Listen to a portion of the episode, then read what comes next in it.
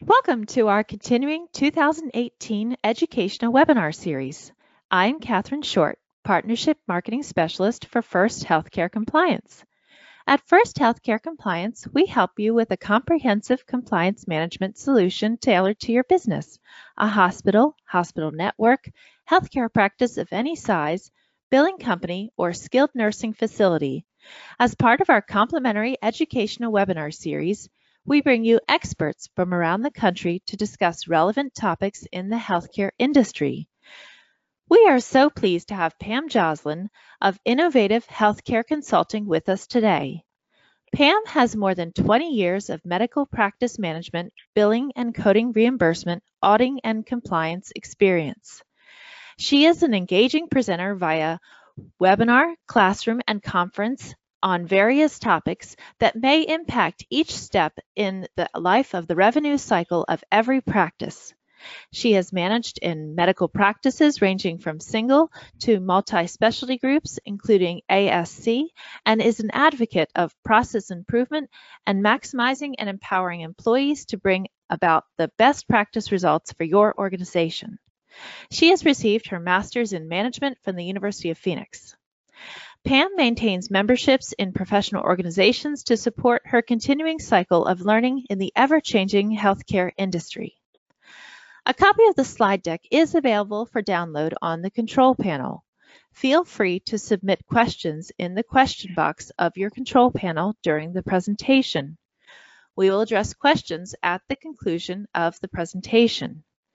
Your Paycom CEU certificate will be emailed to you from Paycom following the broadcast. There is no need to request it. Additional CEU opportunities will be available to BC Advantage members following the live broadcast. See their website for details. A download of the hand, handout should be available for, for um, members, available with a button at the bottom right hand side of your screen. Pam, welcome. Thank you very much, Catherine, and welcome everybody as we're going to be talking about understanding the CERT findings. And CERT stands for uh, the Comprehensive Error Rate Testing. Uh, that's part of a CMS program. And some of the results and the information that we have is going to help you look at what your organization should be monitoring. And uh, look, take a look at the CERT findings uh, is a great opportunity for any organization. Doesn't matter what size you are, because it helps you uh, identify the potential errors and look at them the same way that auditors on, are going to do. So there's millions of physicians, you know, across the United States. And when you're setting up your auditing organizations and you're looking at, you know, what um, what parameters should we uh, be auditing, taking a look at what is being measured by the CERT is a great opportunity to help you know what is being targeted or what is high risk uh, information that uh, CMS is looking at. So I want to welcome you. I realize that discussing CERT findings is not something that you may talk about over coffee or tea, you know, in a regular um, management meeting. But I hope that by the end of the presentation, and sharing this information that you do um, make it a practice to go in on an annual basis, look at the information in the CERT findings, and do make it a regular part of the conversations that you have on your compliance and your management team. We're going to talk a, a brief history, um, the objectives of CERT, the CERT process. And then the last thing we're going to do is look at the Health and Human uh, Services Agency financial report. Uh, I've just had some excerpts from that. I have the link. It's 70 some uh, pages of great information. So I have the link there for you at the, at the back on the resources page. And you can go in and just pull the information that's relative to your organization. So we're looking at this CERT. It was released in January of this year. The reporting year for it is 2017, and the claims that were submitted came from July the 1st, 2015 to June the 30th of 2016. So let's just take a little brief uh, history if you're not familiar with the comprehensive error rate testing. And if you are, this would be a nice uh, review for you. So uh, back in 1996, the Medicare fee-for-service improper payment rate uh, was beginning uh, to be measured. The Department of Health and Human Services and the Office of the Inspector General were responsible for estimating this national Medicare fee-for-service improper payment rate from 1996 through 2002. So when we talk about improper payments, we understand as healthcare entities that it's just not uh, good enough to think that just because something got paid that it should have been paid. Uh, there needs to be some type of auditing pre-payment wise because if you do everything, it's valuable to do uh, post-payment, of course. But once, if you don't do any prepayment, then all the errors uh, have already been sent out of your system uh, to CMS. So auditing um, prepayment before you send it out your system and external payment, uh, there's a delicate uh, mix there as well. So originally the Office of Inspector General designed its sampling to estimate a national Medicare fee-for-service uh, paid claims improper payment rate. But they only had a small sampling back then. They were only sampling around 6,000 claims. So with all the millions of providers and the claims that goes into Medicare, I think you would agree that just the small sampling of 6,000 really didn't give them a good sampling of what was going on there. So the OIG was unable to uh, do uh, an accurate report for the uh, improper payment rates by contractor, contractor type, service type, and provider type. So the sampling size was increased when CMS began producing the Medicare fee for service improper payment model back in 2003. And the goals, the objectives of the CERT program is to calculate the Medicare fee for service program improper payment rate they select a, a, stratified random sample of about 50,000 claims now, going from 6,000 to 50,000 claims that's being submitted to Part A and to Part B uh, through your MACs or your Medicare Administrative Contractors, and also your durable medical equipment or your uh, for your DMAC uh, during this reporting period. So the CERT program looks at payments that should have not been made or that was paid at an incorrect amount, and this includes overpayments and underpayments. So when you're looking at setting up an auditing process, auditing monitoring process in your organization, you want to be looking at overpayments and underpayments as well. And it's also important to note that the improper payment rate does not measure fraud. It just estimates the payments that did not meet the Medicare coverage, coding, and billing guidelines. So already off the, the start, just understanding uh, there's some criteria uh, that we have that that is measured in the CERT program that you can certainly mirror in your organization. And doing what um, this program does, it refers back to the Medicare coverage coding and billing rules or guidelines. So first step in your organization, that would be part of uh, your structure. Uh, whether you're actively engaged, sometimes we kind of get busy and we deviate from what we were doing. But if you're looking at setting up a proper program that mirrors CERT, those would be a couple first steps. So looking at, because we're looking at the physical year, that was the reporting uh, year uh, for this report. And the Medicare fee for service program improper payment rate is 9.51%. But that's less than 10%. And you think, whoop, whoop, that's really good for all the Medicare claims uh, that is billed out. But in essence, we have to look at the monetary loss for that as well. And it represents $36.21 billion in improper payments. But compared to the fiscal year 2016, the improper payment rate was 11%, and give or take a few, $41.08 billion in improper payments. So we, we are doing a little bit better than last year. So the table on the next slide is going to look at the improper payment rate and the projected improper payment rate for the fiscal year 2017. And once again, just a reminder of how the cycle works. Uh, the reporting period for 2017 goes back from July the 1st, 2015 to June the 30th, 2016. So we look at the service types on the left-hand uh, side here. So, and this is what you're going to see consistently through the presentation. We have Part A. These are the providers that are excluded in the hospital inpatient prospective payment uh, system. We have Part B providers, and we have our durable medical equipment, prosthetics, orthotics, and supplies. And then we also have hospitals um, that include the, the inpatient prospective payment system. So I didn't uh, do the expanse of information. I did not do all of the slides for all of these service types. I did I do have some that's in comparison like this one, but uh, I did uh, randomly, you know, pulled some of the service types so you could just get a sense of how you need to choose your service type, your entity, go into this document and pull all the relative um, information that will help you be successful. So in the improper payment rate overall was 9.51. You had the Part A without the IPPS was 11.31%, which is $18.24 billion.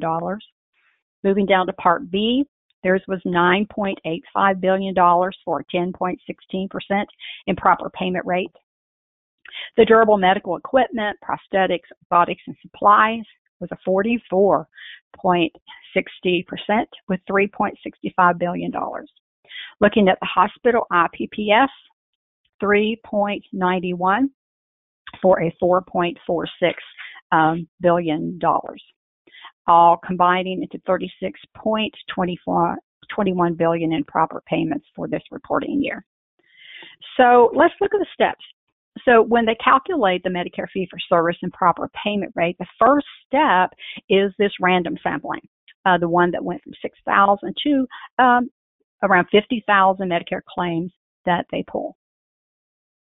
So looking at a portion of the claims uh, in this report, you'll see that it was sampled for the 2017 report year, it was unviewable because the claim adjudication process was incomplete. And that means that the MAC or the Medicare administrative contractor had returned the claim to the provider or the supplier. So they pulled the 50,000 claims, and then there's a portion of them um, that were unviewable. So then the second step is a medical record request if uh, your organization your provider has um, been lucky and they're one of the 50,000 that has been pulled in this uh, stratified random sampling, then they identify that claim as part of the sample. And then they will request um, the documentation. They're going to send you a letter, uh, ask for the associated medical records for that sampling and any other pertinent documentation from the provider or the supplier who submitted the claim. And what you need to understand about this as well, if you are a uh, DME POS provider and clinical diagnostic or lab services, in addition to uh, the request sent to the billing provider and supplier, the referring physician. If you are a referring physician and that is part of your the way you you do business with your patients, uh, you can expect to also receive a request for documentation. And they do this because sometimes a referring provider maintains the documentation to support the medical necessity of the services that have been billed. And should the CERT program receive no documentation within the 75 days of its initial request, it just scores the claim as an improper payment and it's filed under the no documentation uh, criteria. And we'll talk, look at that in just a minute. And the CERT program also will make phone calls to validate the provider's uh, or the supplier's contact information and also uh, address any questions that you may have about the request that you have received. And they send at least three subsequent letters. And when the provider or supplier fails to respond within the initial request, here's where you have um, the 75 days to the initial request, and then it's going to uh, pop over in the no documentation era category. Review of the claims and assignment of the error categories. So once again, this is very important information as you're structuring your auditing program and what you should be looking at, uh, just reviewing the basic error categories that they look at. So the medical um, review professionals, they look at the claim, submitted documentation, make a determination whether the claim was paid or denied appropriately. These reviewers uh, generally include nurses or physicians, unless this task has been delegated to some other uh, licensed healthcare professional. So they review the documentation, the CERT programming examines the CMS claim system. They're looking for Medicare Benny eligibility, duplicate claims, Medicare as the primary insurer. So when looking at the claims review, the CERT program checks for compliance with the Medicare statutes and regulations, which tie to uh, the information in the National Coverage Determinations, NCDs, and the LCDs. And after they're looking at this information, they've made the determination, then the reason for the improper payment um, is, comes over to the error category for the claim. Uh, here are the different ERA categories that each of these claims is going to be placed in. Either there's no documentation, insufficient documentation, incorrect coding, lack of medical necessity, or some other um, problem. So the no documentation uh, claims get placed into this category when the provider or the supplier fails to respond to the repeated request for the medical records, or when the provider or supplier responds that they don't have the requested documentation. Uh, this is uh, definitely something that would, you would want to have part of your auditing. And if you do this before you send out the claims, then you will be aware um, that there's no documentation for the claim that is queued up for you to send out from your system.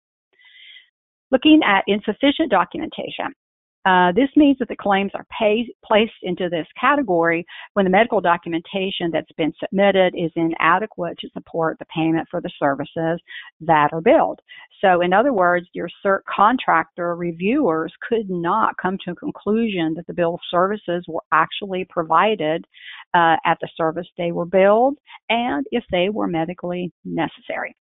So, if your claim is placed into this category, uh, where there's a specific documentation element that is required for payment, this means that that, that particular element is um, missing. This can be a physician's signature on an order or even a form that's required to be completed as part of the claims cycle. So looking at incorrect coding, uh, claims are placed into this category when the provider or the supplier submits medical documentation that supports uh, a different code that is billed, that the service was performed by someone other than the billing provider or the supplier, that the billed service was unbundled, or that the beneficiary was discharged to a site other than the one that is coded on the claim. And then we have medical necessity. Um, if your claim is placed into this category, uh, when the CERT contractor does the reviewing, uh, looking at the adequate documentation from the medical records that has been submitted, they're going to make an informed decision that the service billed was not medically necessary based upon the payment policies and the Medicare coverage guidelines.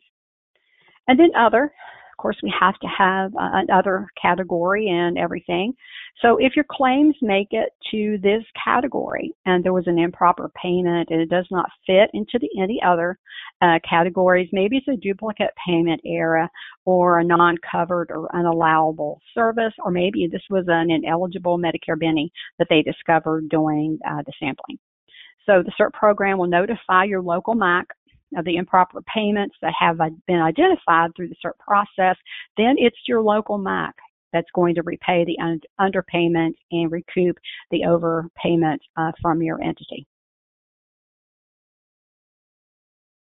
And tracking appeals, providers, suppliers, uh, beneficiaries have the right to appeal any of the improper um, payment determination that's made by the CERT program provided that they meet the filing requirements. And uh, it should be noted that there is a minimum amount in controversy for each of these levels uh, that um, must be met before you can uh, dispute the claims. So I gave you just, uh, this is from, uh, you have the links over here on the right side. You have the time frames, uh, the level of appeal, the summary of the review process, who performs the review, when must you request an appeal, when should you get a decision, and the links to each of these forms. And I also have the link to um, this table uh, back on my resources page. So when they're looking at uh, determining the improper payment amount, uh, each of the MAC's uh, contribution to this overall improper payment rate is proportionate to the um, share of the total Medicare payments. So the CERT program projects the sampling to be the claims of what they call uh, their universe statistically. And these calculations meet a national precision of 2.5% points. 90% confidence is required by the Improper Payments Elimination and Recovery Act of 2012. So they have their own uh, statistical information um, that's behind the results that you're going to see in the report. And when they report the results, this claims universe or the sampling includes all the claims that have undergone final adjudication by the MACs, regardless of their final decision, uh, whether they decided to pay or reduce or deny the claim. And the improper payment rate includes both overpayments and underpayments. So the reconciliation of the improper payments then the CERT program is going to notify your local MAC of the improper payments identified through the CERT process. The MACs then are going to repay the underpayments and recoup the overpayments. And MACs can recover the overpayments that have identified in the sampling, but they can't recoup the projections that's made to the claims uh, universe.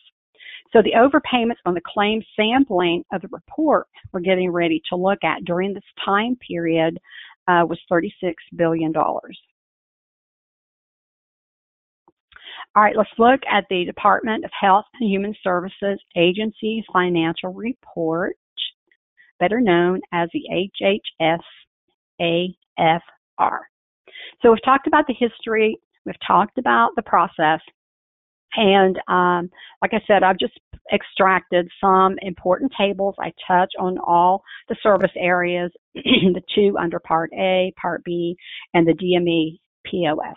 And the recommendation, this uh, report is like 70 some pages long, uh, but as an entity, it will be easy for you just to scan through and see which ones uh, really apply uh, to you. So uh, this is a document to supplement for the improper payment information. This is an annual report. This one here, uh, like I said, was shared um, around the first of the year. 2018. So just knowing uh, the time frame when the claims are generated, when the reporting period is, and when the report is available would be something that you would want to monitor in your organization. And, and you see that um, this uh, used to be the IPIA for the Improper Payments Information Act back in 2002. Uh, 2010, it became uh, Improper Payments Elimination and Recovery Act, or IPERA. And then 2012, uh, they changed it to the Recovery Improvement Act, IPERIA. So this organization has undergone several uh, transitions. And what this does, it requires the improper payments reporting in this HHS um, annual financial report. So the Centers uh, for Medicare and Medicaid, or CMS, they measure the Medicare fee for service and proper payment rate through this comprehensive error rate testing. So let's look here. Um, this is the payment accuracy, the 90.5% accuracy rate and the 9.5% improper payment rate. So look at the 90.5% and you'll, like we uh, talked before, oh, less than 10, well, that looks, that's pretty good. But look at the money. You ha- also have to look not only at the percentage, they also look at the monetary loss with a 9.5%. So the 90.55% is $344.6 billion.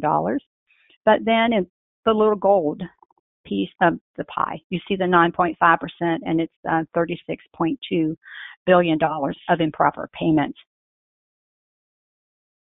So here on the right hand side of the um, the circle, you see the categories that we talked about and how they measure them.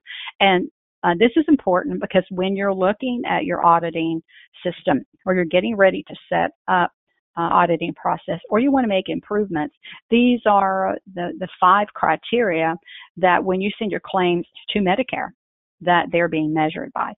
So I think that it would just um, make sense to use part of the same measurements uh, that your entity that's made audit you is going to be using. So looking at the dark blue at the top, that's the other, the 3.6%, and we looked at what other meant. Uh, the no documentation is right after that with a 1.7, and then we have the incorrect coding, which is 13.1, and then the medically necessary is a 17.5%. That's the goldish piece of the pie. And insufficient documentation, mm, 64.1%. So these are the findings uh, based on the improper payment error rate category. So here we're going to look at it by um, service type. We have the DME POS, there first in our graph, and then we have the Part A, and this excludes the hospital IPPS. And then right beside that, we have the Part A, hospital IPPS, and then Part B. So in comparisons for our different service types, uh, you can see that Part A, uh, and these are all, of course, uh, grouped into the other slides that we've been seeing. So we saw the the total amount and it was starting to break it down. The report starts to break it down as far as individual responsibility for uh, the different service types. So you see the DME, POS, they and Part A and Part B uh, struggle with the most of their improper payment rate, insufficient documentation. So if you're in those organizations, um, that would be part of what you would want to uh, be monitoring and giving feedback to your uh, providers. And then the Part A hospital, the IPPS, they have a little different struggle than the other service types. They uh, have a struggle uh, with uh, proving medical necessity with their documentation. Okay, here's the same criteria, only we're comparing home health the skilled nursing facilities, inpatient rehab facilities.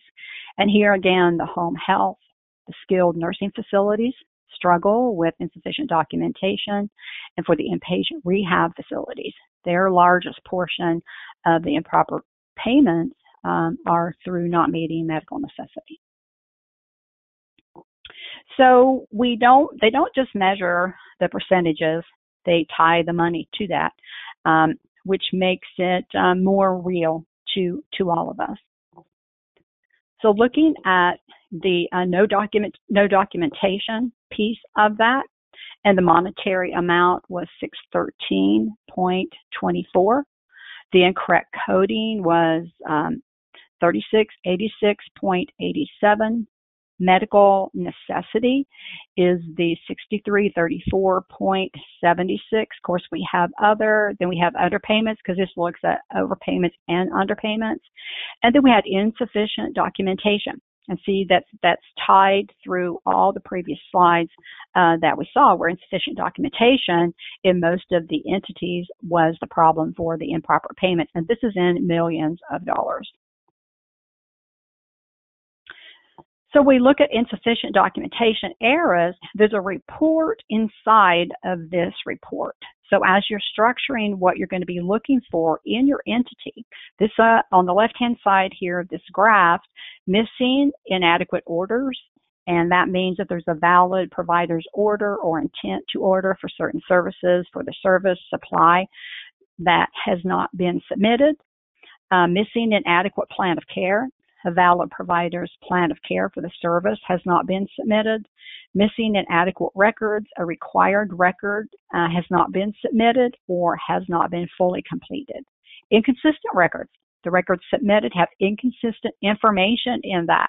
Maybe it's the date, provider, service, BINI uh, information, etc. Or there's an incorrect date of service that just doesn't match up with the claim that was sent out. And then the last uh, universe, error name and definition is certification and recertification. And that's where the certification, recertification requirements are not met. So within each of these error categories, uh, you also uh, have the opportunity to break that down because these are considered root causes of the insufficient documentation error.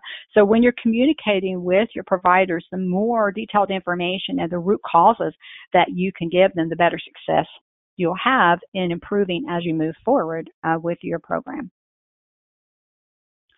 All right, here is what it looks like. Um, the universe errors at a percentage of the improper payments due to the in insufficient documentation. Here's the breakdown that we just talked about on the other slide. Um, certification, recertification, that was a 29.8%. inconsistent records, uh, 6.1 is the missing and inadequate orders. Then we have the missing and inadequate plan of care, which is only the 1.5%. 26.3% of this insufficient documentation was missing or inadequate records. And then we have the multiple universe errors. We have, you know, of course, like their their other all right, here's the claim type categories by percentage of insufficient documentation, improper payments by universe errors. So we have your Part A, including uh, and excluding the hospital IPPS. You have your Part B and your DME POS. So let's take a look at that. Part A, what they struggled with in the insufficient documentation realm is their certification and their recertification. Looking at Part B, they had some problems with the missing inadequate records. Also, looking at inconsistent records, that was a problem for uh, Part B. The missing inadequate orders, once again, the Part A that excluded the hospital IPPS, that was an issue with them. And the missing inadequate plan of care as well for Part A. And looking at the multiple universe errors, once again, Part A uh, that was part of their challenges as well. All right, looking at the percentages um, of insufficient documentation payments by the multiple universe errors, once again, the four different entities. Um, looking at Part A, the certification, recertification of the missing inadequate records and also struggled with the certification, recertification, inadequate plan of care, missing inadequate records, certification, recertification, missing inadequate orders, and inadequate plan of care. And they were also um, lumped into the other combination of the universe eras. Part B is the winner there with the inconsistent records and the missing of inadequate records. So that would be um, a gold mine of information for you and your practices if you're in Part B and knowing how to um, monitor that. Okay, these are the states. And uh, like I said, I didn't, not all the slides that I put all the presentations because uh, it would just go on uh, forever.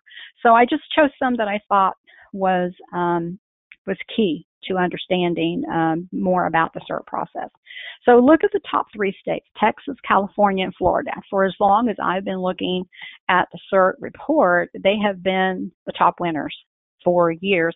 They do have a lot of population. They have a lot of Medicare population.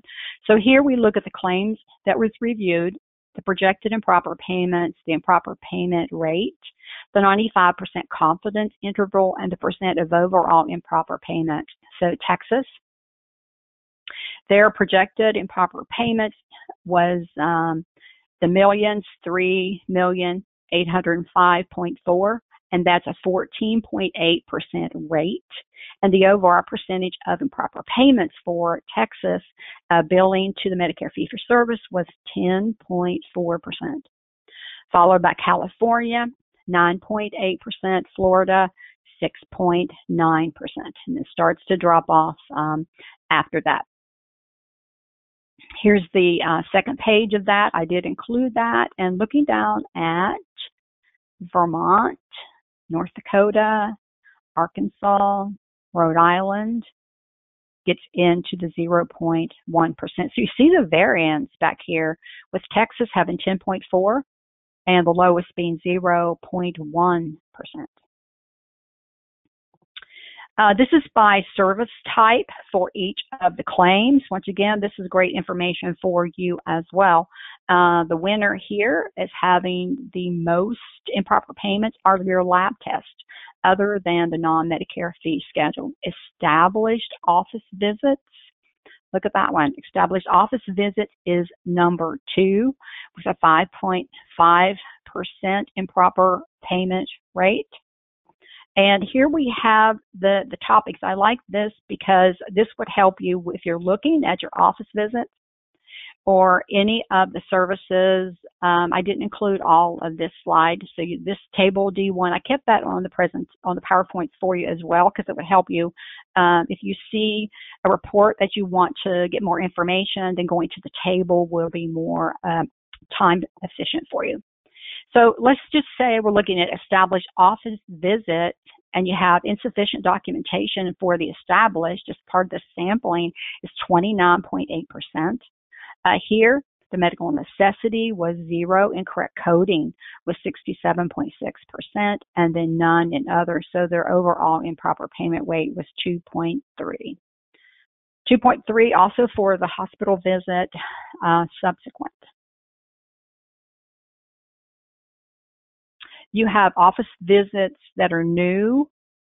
You have insufficient documentation. With that is 15.8%. So you understand why there's all of this, um, all these efforts in healthcare to streamline uh, E&M and also do more and more coding audits with your evaluation and management because these are the insufficient documentation is very uh, well represented on this uh, CERT report.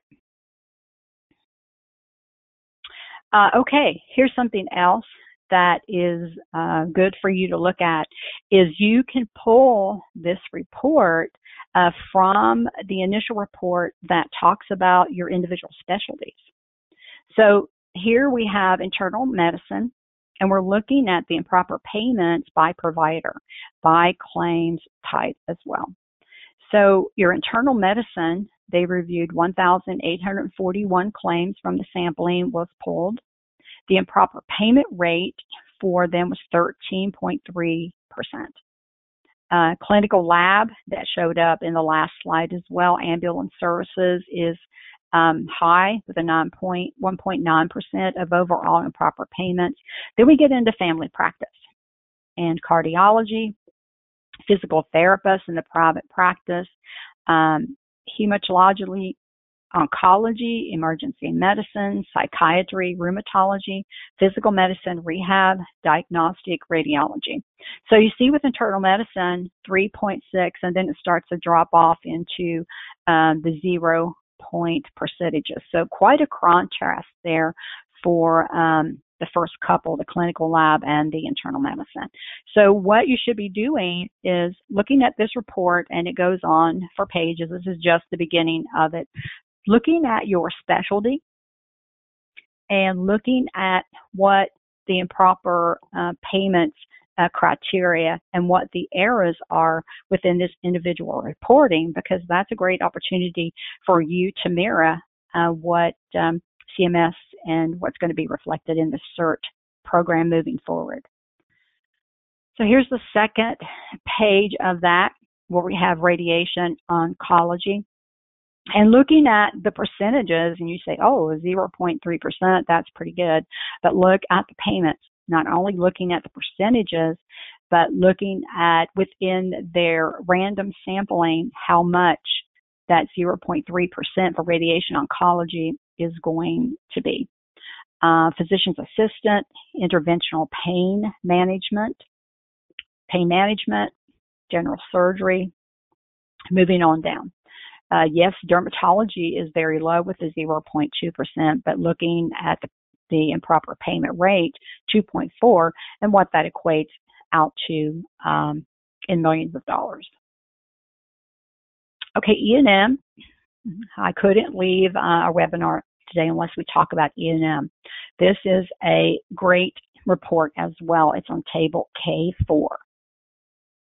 So subsequent hospital care, the 99233 code, the projected improper payments, uh, the, the percentage there, the, the 95% confidence interval is 11.8 to 14.8, but the improper payment rate for sus- subsequent hospital care uh, billing codes is 13.3%. Emergency uh, department visit, and then we get into the 99214 and look at the projected improper payments for that. So here's um, just the first page of the final E&M codes, the projected improper payments. So once again, once you pull uh, your service type, then you get your uh, specialist digging into the E&Ms and doing some uh, pre and post payment auditing if you are not actively involved in that. But definitely try to get in a routine. I think you'll be surprised as to what you find, and you could use this uh, as a definite guide to your auditing process. Uh, you have your 9921413 uh, that are up there, and your initial hospital care and then it drops down into the 99204, 215, very, very common codes here uh, in all of our practices. Because if you see the improper payment rate with this 50,000 uh, random sampling that they pulled, and you do your own sampling within your organization, what is that going to look like in your own individual population? That's the way that you want to think about approaching using the information here in the CERT program to add value to your organization.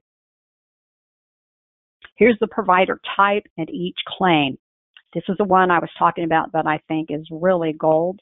It's table J1. You have your chiropractic. What do they struggle with? Uh, 89.9% is insufficient documentation. The clinical labs is insufficient documentation, 97.3% as well. Pain management, insufficient documentation. So you see how the beginning of the slides and the uh, the area the era categories, and these are just looking at each of those um, categories at a much um, deeper level so you can actually pull these reports and compare how your own uh, service type universe would compare to uh, the CERT findings. Once again, with uh, optometry, this is the second page of that. Podiatry having 80.0% uh, insufficient documentation.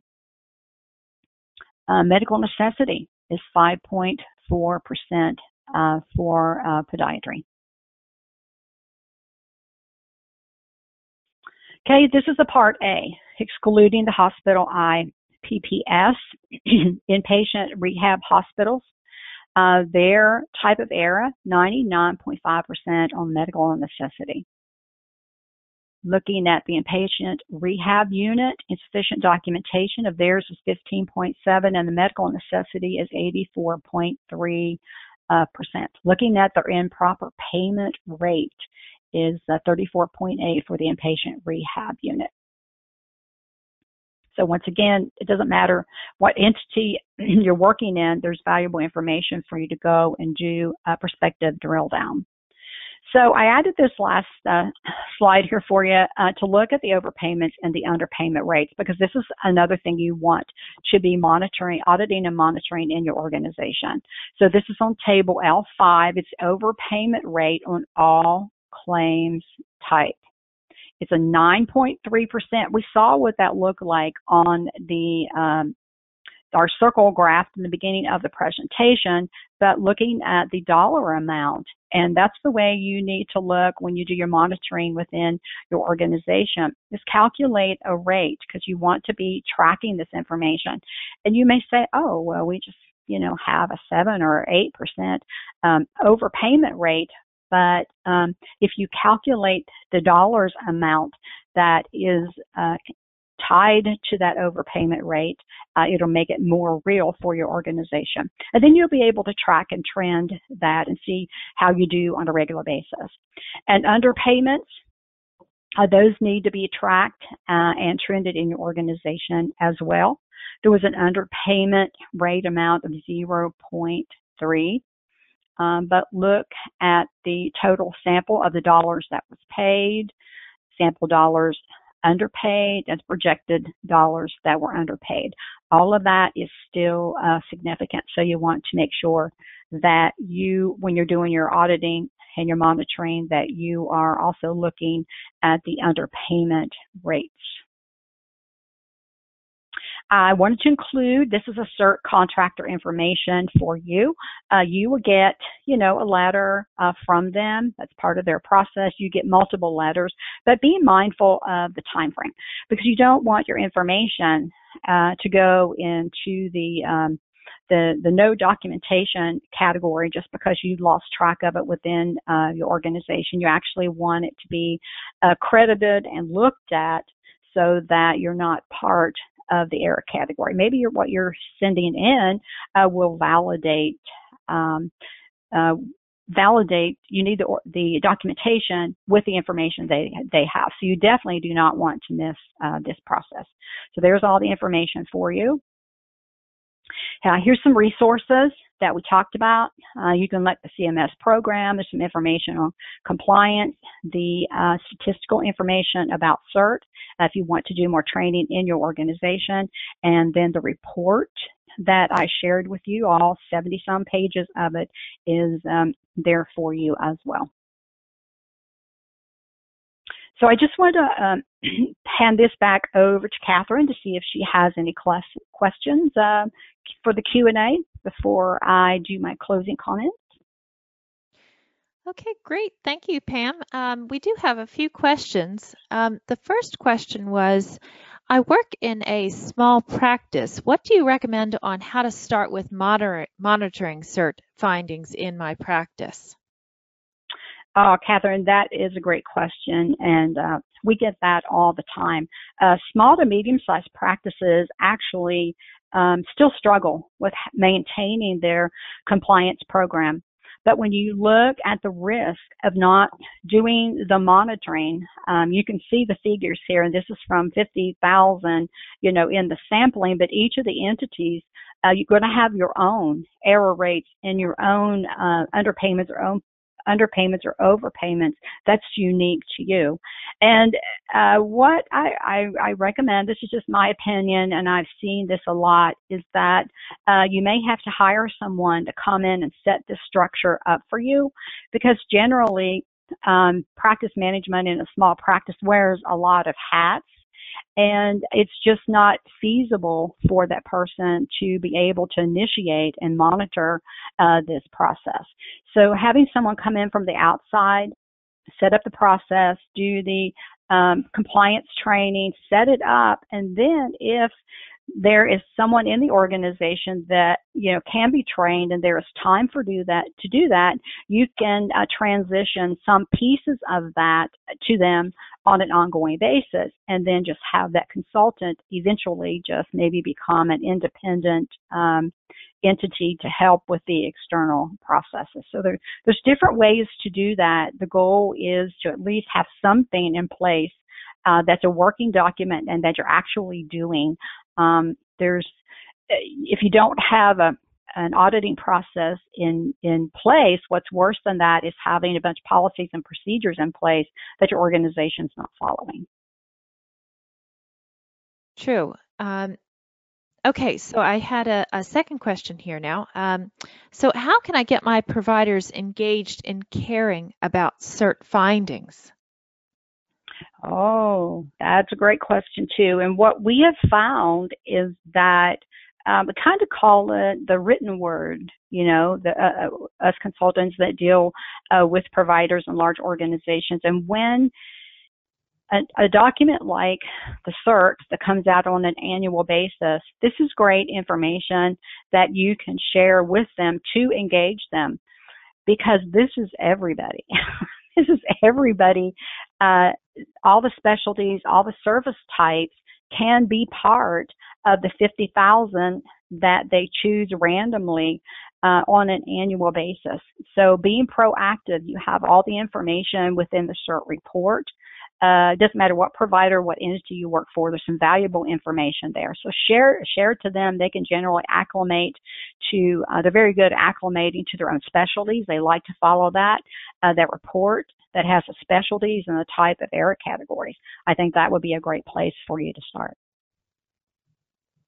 Perfect. Thank you. Um, we have another question here now. Um, are there outside resources available to help get this going in my practice? Uh, yes, I have links for you as to why you need uh, to get going. There's uh, compliance, there's auditing uh, organizations uh, that you can find uh, through specialty um, organizations with all over the United States in your area. maybe connect if your doctor is a, a part of an organization try within that organization to reach out to see if they have someone that could help you uh, with uh, setting up your auditing program. Okay, great. Um, and it looks like we have another question here. Um, who would be responsible for this process in a medical practice? Generally, it falls under the compliance officer, but um, like one of the other questions that we had, the small to medium sized practices struggle with the proper uh, structure. Generally, this is compliant. Um, the compliance person uh, that's doing the auditing needs to report to the CEO and bypass the, the other structure, you know, just for uh, conf- lack of conflict of interest and, and all of that. So uh, it would generally fall under the compliance officer within that particular structure. Uh, if you don't have a, a, compliance officer, you know, I've shared information, get in contact with an organization that maybe you or your provider is uh, part of and kind of start with them to see, see how they recommend. If you get someone that's used to your specialty, um, then that will be a lot easier for everybody to get up and running with us. Great. Well, thank you so much, Pam. Um, I know that our attendees can uh, contact you with your contact information there. Um, did you have any other final thoughts for our attendees? Any other um, tips or advice that maybe you thought of? Well, thanks, Catherine. Just uh, in in closing, um, I hope that you agree with me. The CERT study is a gold mine of information, and it helps uh, every service type be able to identify the potential errors and look at them the same way that auditors are going to do if they're pulled for sampling. And um, for a long time, if you're in healthcare, um, living in a, a, what if I get audited world is kind of the culture uh, that we have to have um, because it's just where we have grown to be in healthcare. So um, the uh, hopefully just one of the biggest takeaways that you have is that the um, CERT findings allow you the opportunity no matter your service type, no matter what your specialty is, to identify your potential errors the same way that um, anybody is going to come in and audit for you. And I think that that's just uh, very good information. It's a great place for you to start. And even if you're actively uh, engaged in auditing, maybe there's with some additional information to where you could expand your own random sampling uh, that you do within your entity. These are, you know, these, these are the core basics. Um, that's measured by by CMS and generally, you know, of course you're going to have other factors as well. But having these core findings and the CERT document is a great way to start because you can develop your own um, own random sampling. Uh, you need to have uh, your uh, rate, error rate uh, that you can track. So uh, hopefully you found a lot uh, of value in, even though it wasn't something that you talk about on a regular basis with your team. that um, once you get more acquainted with this, you set up your program, that it becomes something that you do talk about uh, on a regular basis uh, with your uh, providers and your staff. Okay, great. Thank you. Thank you. Well, um, I wanted to to thank you again for that. And so, um, if we could use the uh, the contact information on the screen, and also if you could um, please use um, if you attendees, if you have any other uh, questions and uh, if you think of them later, uh, you can forward them on to, to us and we'll uh, send them to Pam. Please remember your Paycom CEU certificate will be emailed uh, to you directly from Paycom within two days following the broadcast. There's no need to request it. You can also register for future webinars or request a demo of our compliance solution on our website, which is firsthcc.com or call us at 888-543-4778. And thank you for joining us.